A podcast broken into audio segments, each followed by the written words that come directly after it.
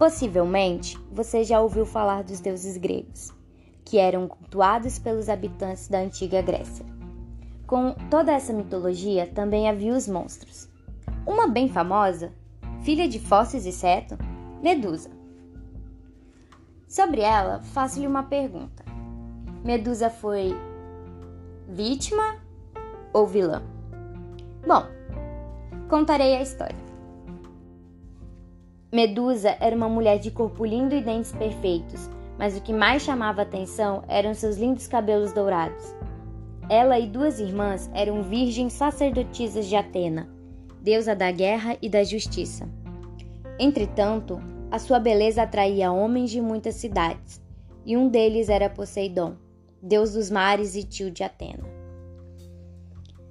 Poseidon tinha consciência de que as sacerdotisas deveriam ser puras, mas isto não o impediu de cortejar a bela Medusa, que esquivava constantemente. Cansado das negações e dominado pela paixão, o deus dos mares decidiu violar a sacerdotisa dentro do templo e em frente à estátua de Atenas. Furiosa, a deusa optou por castigá-la. Afinal, Poseidon estava apenas seguindo sua natureza, e culpada era quem havia o seduzido. Atena a transformou em um terrível monstro.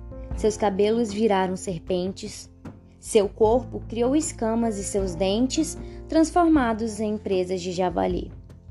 Mas o pior da maldição determinava que todos que olhassem para seus olhos virariam pedra, condenando assim Medusa a uma terrível solidão. Perseu, jovem semideus, obrigado pelo rei da ilha Sicade a decapitar o monstro. Caso não o fizesse, a sua mãe seria violada pelo rei. Pedindo auxílio aos deuses, o jovem recebeu presentes que o auxiliariam na empreitada, como um elmo que o tornava invisível e uma bela espada. Com esses auxílios, Medusa, que já havia sido violentada e amaldiçoada, foi decapitada.